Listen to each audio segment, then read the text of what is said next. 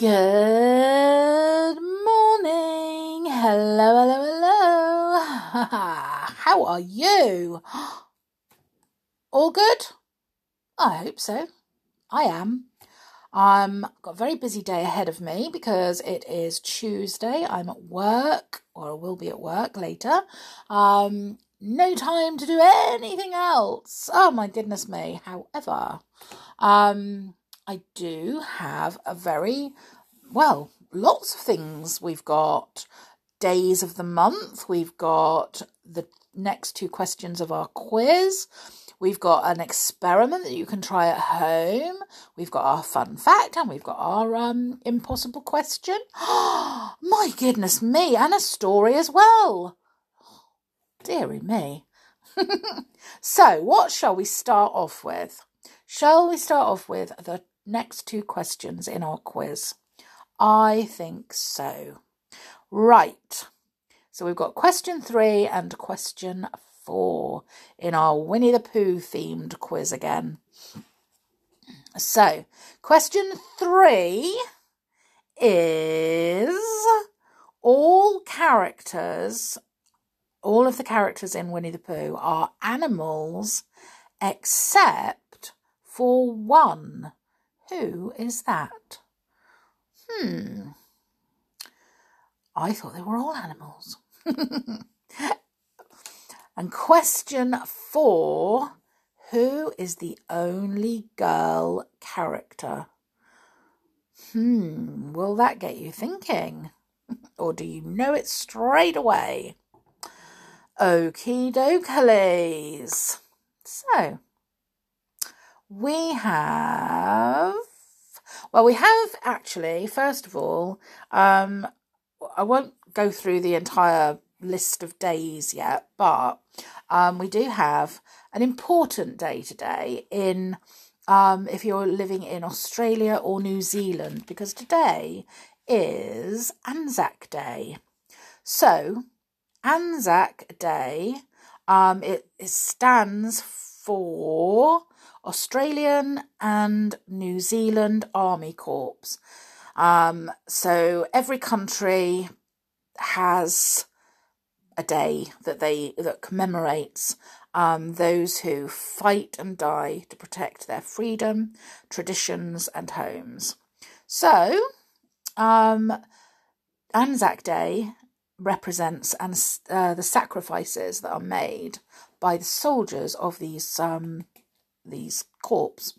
So I'm going to read a little um, a little poem, okay, and it's specially for Anzac Day, and it's by Anthony T. Hincks. The Anzac Day tradition has meaning for us all, and if we listen closely, we can hear their mournful calls. Fighting for the freedom the freedom of this land, fighting for their loved ones on that cold and desolate sand. That is um, to commemorate Anzac Day for all our Australian and New Zealand listeners. Okay? Now, I think we ought to go on to our impossible question next. So, which or what is our impossible question today? It is how long would it take to go all the way around the world? Wowzers! So, um, it's impossible to give you just one answer. It depends who or what is travelling and how. Astronauts orbiting Earth in the International Space Station zoom all the way around the world in just 90 minutes. But they're flying about 400 kilometres above Earth's surface, travelling almost 8 kilometres every second. Closer to the ground, the big blanket of air around Earth slows a flying object down just like walking through water slows you down. So the fastest flight around the equator, the fattest part of our ball-shaped planet, took 31 hours, 27 minutes and 49 seconds. Oh, oh. That was in a supersonic plane. Giant birds called albatrosses have made the same journey in just 46 days. But without jet engines to help, of course. They only have their little wings. Well, big wings. Down on Earth's surface, both humans and animals move even more slowly. Walking around the planet would take almost a year, even if it was possible to walk non stop without toilet breaks or sleep, which is not. Most people would use some kind of vehicle, and the distance then travelled depends on where their journey starts and ends. The very first circumnavigation, which means journey around the world, was by ship and took three years. That voyage happened 500 years ago. Boats today are a lot faster. The fastest ever boat trip around the world took just 40 days, 23 hours, and 30 minutes. That's only, if you think about that, that's only six days less than an albatross takes without any power, only its own wings. Dear me. So, people like to break records, so we can expect even speedier journeys in the future. Perhaps you will make one yourself. But don't worry if you'd rather stay put. Earth is constantly spinning on its axis, so just by sitting still, you actually travel all the way around the centre of our planet and back to where you started once every 24 hours. So there you go. You don't need to run or walk or drive or do anything around the world. You do it all the time, every day, every 24 hours. anyway, oh, there we go. So, I am, um, do, do, do. Uh, that is the uh, impossible question of the day. Now, um, I'm going to. What am I going to do? I have no idea. Um, just making it up as I go along. Um, I am going to. Oh, there we go. A, a fun fact. Now, this fun fact is. I don't know whether it's a bit yucky or not. I suppose it, it's good. It's very interesting. so let's find out. It's about speed. Oh God, I can't even say it sea spiders. There we go. Don't know what's wrong with me today. I can't speak properly. Speak. no, I've done it again. Sea spiders, even, um, grow new bottoms. Honestly, it's true. Scientists in Germany have made a surprising discovery.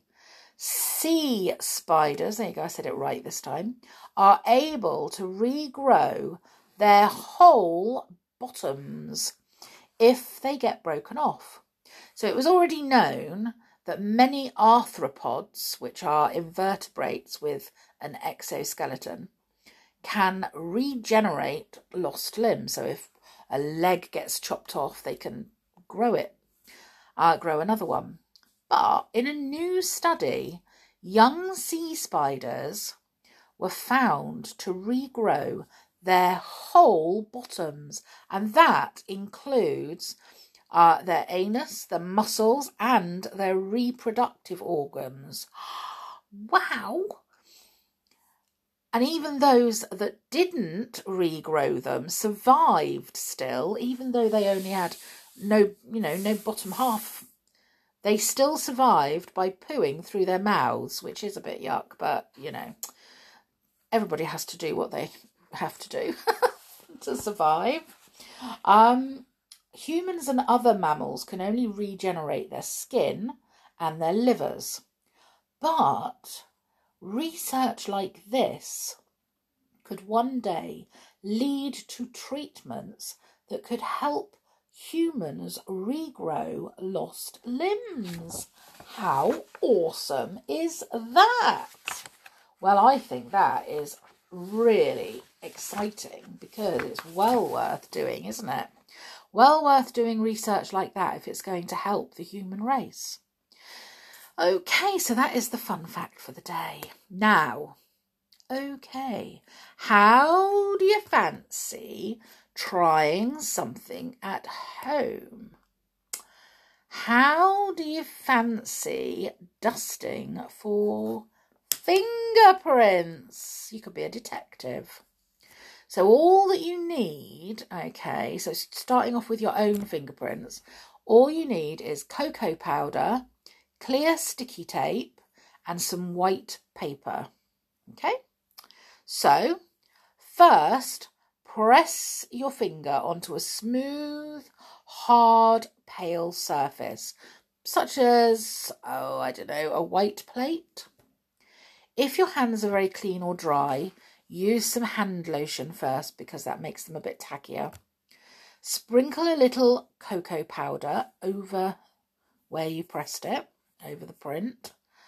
Gently blow the excess powder away, not onto the floor, just gently blow it onto the table, leaving just the powder stuck to the print. You carefully press a piece of tape over it and then peel it off. And then you press the tape onto the white paper. And there you have your fingerprint. How awesome is that? Now, I will say now try collecting other fingerprints left on everyday objects. So you could get collect everyone's fingerprints if you wanted and make a little um, card so that you've got you know you can name put names to who the fingerprints belong to and then if anybody ever i don't know commits a crime in your room, you'll know who it was by matching up the fingerprints. But if you are going to try this at home, don't leave cocoa powder all over the place, okay? Make sure if you're going to try it at home, you clean up afterwards. We need to clean up our own mess, okay? So, all you need to do is put a little bit of um, card with everybody's names that live in the house, and then you get collect their fingerprints, and then you've got them if they ever commit a crime in your room or they ever sneak into your room to touch anything. oh dear me. Um, so there you go. That is something to try at home. My son is loving it. He is um he's collecting oh everybody's um fingerprints. And um and the reason that I say don't leave cocoa powder everywhere is because he did. And uh it was not acceptable. he got into trouble for leaving cocoa powder everywhere, so I don't want you to get into trouble. Right, what day is it today? Well, we know it's Tuesday. We know it's the 25th of April. I was going to say August then. Wished my life away too much. But what other day is it? We also know that it's Anzac Day. What other day is it? It is National Telephone Day. Um, so today was the day that the telephone was invented to make our lives easier. Has it made our lives easier? I think the telephone has taken over our world um, now. So it probably has made our life, I don't know, maybe easier, but there was a time when, before mobile phones were invented, when if you were outside, you just couldn't be contacted and you'd go for a walk and it would be lovely because nobody would be able to phone you or ask you where you were or you would just be free to go for a walk with nobody disturbing you. And, you know, your phone not making beeping noises at you because somebody's commented on something or sent you an email or, oh, it's nice to be incommunicado sometimes, which means not being able to be contacted. So, um, yes, it has made our lives a lot easier in some ways, but in other ways, I think we rely too much on the telephone. But anyway, it is National Telephone Day. It's also National Hug a Plumber Day. Do we have any plumbers listening? Um, would be better if you didn't hug them straight after they've done a job, um, especially if they've been down your toilet or under your sink or something like that, because it could be a bit messy. But um, and they could also be a bit smelly if they've been down in the sewer. But um, they definitely, definitely need a hug because of the work that they do. Um, so yes, definitely hug a plumber if you know one. Um, it is World Malaria Day. So malaria is not something very nice. It's something um, passed on to humans from mosquitoes, and it is a very, very horrible illness. Not as bad as it used to be a long, long time ago because people used to die from it. Um, but there are is medication for it now, but it's still not very nice. Um, so I think it's just the the day to kind of um, make people aware that it's still a problem. Um, National DNA Day. So DNA is obviously we're made up of DNA. So it's uh, World Penguin Day. I do love penguins. Really, really do love penguins. Um, and National Financial Awareness Day. So make sure that you're looking after your finances, all your pennies. anyway, how about a story? And this story is called She Never Could Remember. So, um, this is probably um, the same as lots of other children uh, around the world. so here goes. I'm home, mummy, called Pam, flying into the sitting room and flinging her school bag on the table. What's for lunch? Something nice, said her mother. Now hang up your hat and coat and scarf. Where are your gloves? Your hands are cold. Oh, in my pocket, I expect, said Pam. She felt there, mm, and then in the other pocket, but they weren't there. Oh, Pam, you haven't lost them again, have you? said her mother, vexed. It really is too bad of you. That's the third pair this month. Oh dear, I can't think how it is they disappear like that, said Pam. Now listen, said Mother. I shall sew a little button in each of your pockets, and sew a tape to each of your gloves, and at the other end of the tape I shall make a buttonhole, so that you can button your gloves into your pockets, and then they won't be lost. But the tape will show, Mummy, coming out of my pocket, my gloves, said Pam. Yes, it will, said her mother, but it can't be helped. I'm not going to have you losing a fourth pair of gloves. Now go and hang up your things. Pam's mother did as she said. She sewed little buttons inside Pam's coat pockets, buttoned a length of tape onto them, and sewed the gloves to the end of the tape. Now, even if Pam forgot to put them into her pocket, it didn't matter. They would hang safely down on the tapes. Well, Pam went off to school that afternoon feeling cross. She knew the other children would tease her about the gloves on tapes, and they did. She sulked all the way home and stamped crossly into the house. Wipe your feet, called her mother. They must be very dirty on a day like this. Well, what about your gloves? Did you bring them back safely this time? Yes, mummy, said Pam sulkily. They're on my hands. Look. I kept them on all the way home. You needn't have taped them on like that. Everyone laughed at me. Well, you shouldn't have been so careless, dear, said her mother. Now, hang up your things. Where's your scarf? Would you believe it?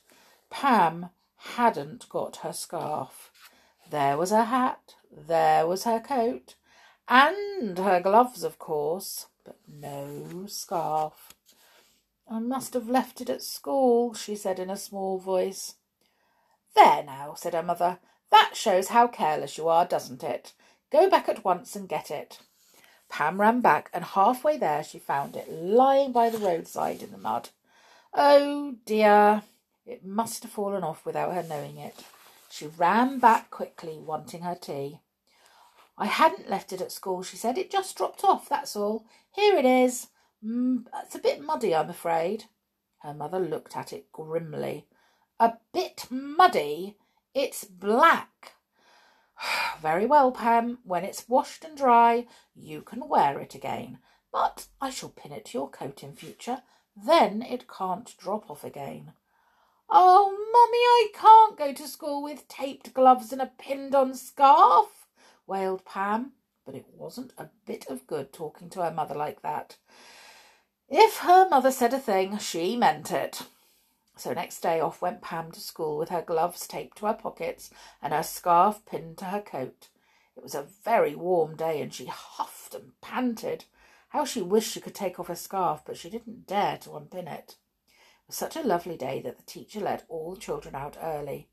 Go and play in the field, said Miss Brown. You've all worked hard this morning and you deserve a little extra play. So out they all went into the field. Let's play rounders, said John. Come on, pick sides. So they picked sides and they began to play. But before two minutes had gone by, they were all much too hot. Oh, gracious, we'll have to take off our hats and coats, said um, Kenneth. Pile them over there on this old tree stump. So coats and hats were quickly thrown over the old stump, and the children began to play again. It was fun in the warm autumn sun. A bell rang suddenly. It was from the school. That's for the bus, children, cried John. My word, is that the bus coming now? We'll have to hurry. All the bus children snatched up hats and coats and ran for the bus. Pam didn't have to catch the bus, so she didn't go with them. But she suddenly remembered something. Oh, gracious! Mummy told me to be sure and come home early today because we're going to see Granny's new house, she thought. And it's later than usual now. I must run. She ran to the gate, slipped through it, and rushed home. She quite forgot her coat and other things, and she was so warm that she didn't miss them at all. She ran in panting. Mother was in the kitchen serving up the lunch. She called to Pam. Pam, it's late, dear. Take off your things quickly and wash your hands. Bring me your gloves to let me see if they're clean enough to go to Granny's in. Pam looked at her hands. But, of course, she had no gloves on. Oh dear, were they in her pocket then?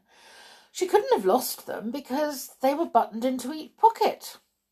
But she had no pockets because she had no coat. She stood still, quite bewildered. She put her hand up to her neck. No scarf either. Oh, Goodness, what had happened? Her mother came in carrying a hot dish. She looked at Pam. Did you hear me say I wanted to look at your gloves? she said. Where are they? In your coat pocket? My word, you have got your things off quickly.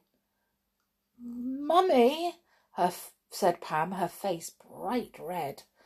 I haven't got my clothes, gloves, or my scarf. I, I, what do you mean? said her mother, putting the dish down. I pinned your scarf to your coat and unbuttoned your gloves into your pockets. Don't be silly. Pam didn't know what to say. She was wondering about her things. Could she really have come home without them? Don't stand there staring, child, said her mother sharply. Lunch is waiting and we've got a bus to catch. Fetch your coat and get your gloves out of the pockets.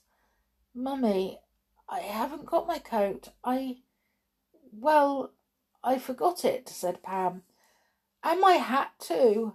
Her mother stared at her in amazement. Pam, you forgot your coat with the scarf and gloves fastened to it, and your hat. How could you have forgotten them?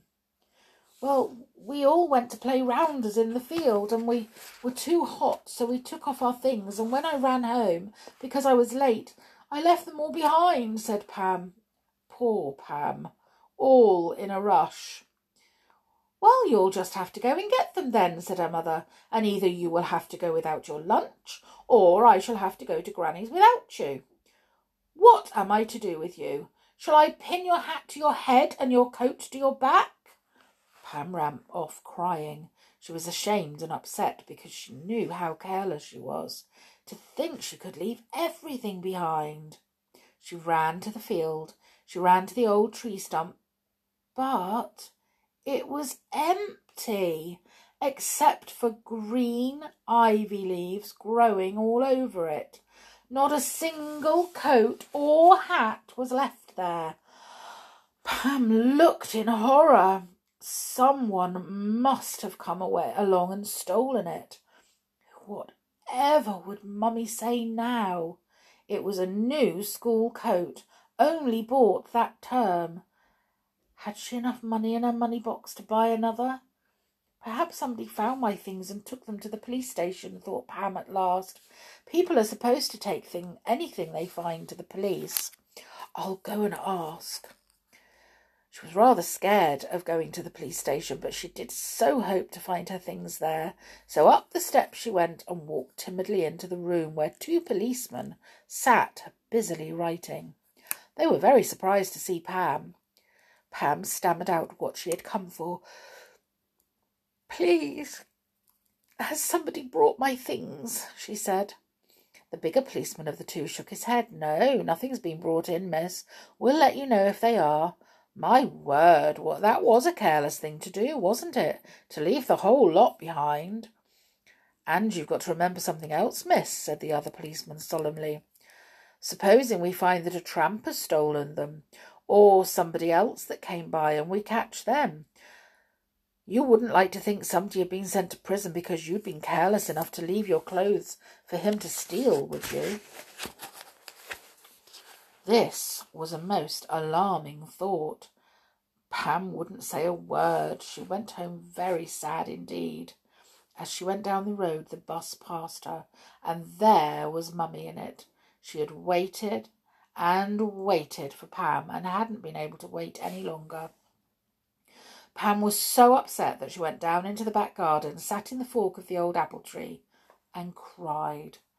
She'd lost her lunch, lost the treat of going to see Granny's new house, besides losing her clothes as well. She stayed out in the garden for a long time, miserable and cross with herself. Then she felt cold and went slowly indoors. A smell of burning came to her nose. She ran into the kitchen. Oh dear, oh dear, Mummy had left her lunch warming up in the oven, and everything in the dish was frizzled brown. To think she could have had her lunch after all. Then she caught sight of something very peculiar indeed, something that made her stare and stare. Her hat and coat were hanging on their usual peg. Her scarf was there too, and her gloves peeped out of the pockets. What a very, very strange thing. Did I come home in them after all? Pam thought. Did I? I must have done. Oh, how forgetful I am. No wonder Mummy gets so cross with me. Whatever can I do to show her I'm not as bad as she thinks? Well, you should have seen how busy Pam was after that. She took down her mother's sewing basket and mended every pair of socks there, and mended them well too. She went to her mother's linen basket and pulled out hankies and vests and a blouse of her own, and she washed them beautifully. Out on the line they all went. Then she went to look in the shed. That was her. There was her father's bicycle and her mother's too, both rather dirty. She got cl- cloths and dusters, and she cleaned those two bicycles till they shone. She was very hungry because she'd had no lunch. Should she get herself some tea? It was very late now, about half past five. How she wished she'd been to Granny's and had one of Granny's glorious teas. A large slice of real chocolate cake, egg sandwiches, homemade ginger biscuits, and perhaps a warm jam tart. Made her feel very hungry to think of such a good idea, good tea. She heard somebody coming in at the front door. Could it possibly be her mother coming home so early? She flew out to see, and it was. I came home early because I knew you'd be all alone, said Mother. I passed you in the bus. Did you see me? Yes, Mummy, said Pam. I was awfully silly. I went down to the garden and cried, and when I got back to the house, the lunch that you left was all frizzled up, so I couldn't eat it. But, Mummy, I must have come home in my things after all, because, look, they're hanging on their usual peg.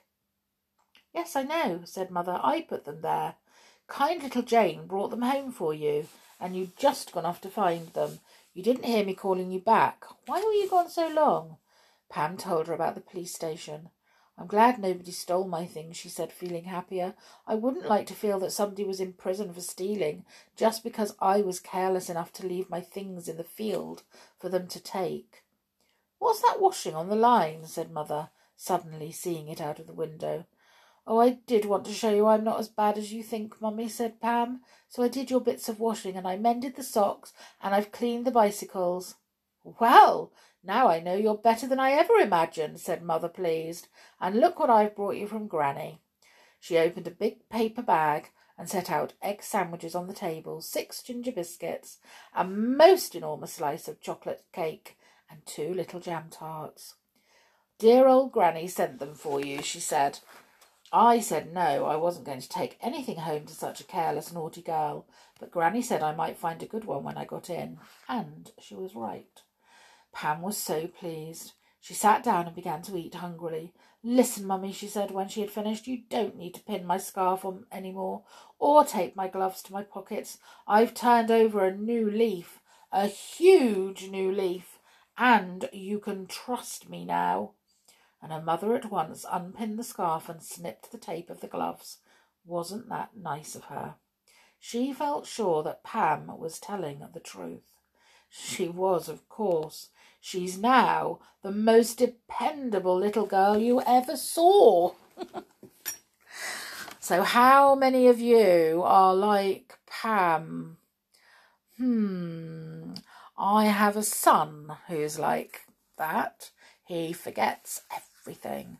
Um, he'll go out uh, to play and he'll forget to bring things back. He will go to school and uh, he will go to school immaculately dressed, trousers, shirt, um, and everything. His hair all nice. When that child comes out of school, his trousers are on inside out and back to front. His shirt's on inside out. His um, hair looks like he's been pulled through a hedge backwards. Honestly, um, he's a bit like Pam, definitely very forgetful. I always call him my mad professor um, because he's very clever but very, very forgetful. Anyway, I expect a lot of you are like that. So, um, I hope that you all have an amazing day. Um, and if you're in Australia and New Zealand, celebrate Anzac Day. And I will see you all again tomorrow. Enjoy looking for fingerprints. and I will see you all again tomorrow, okay? Take care, stay safe. Bye for now.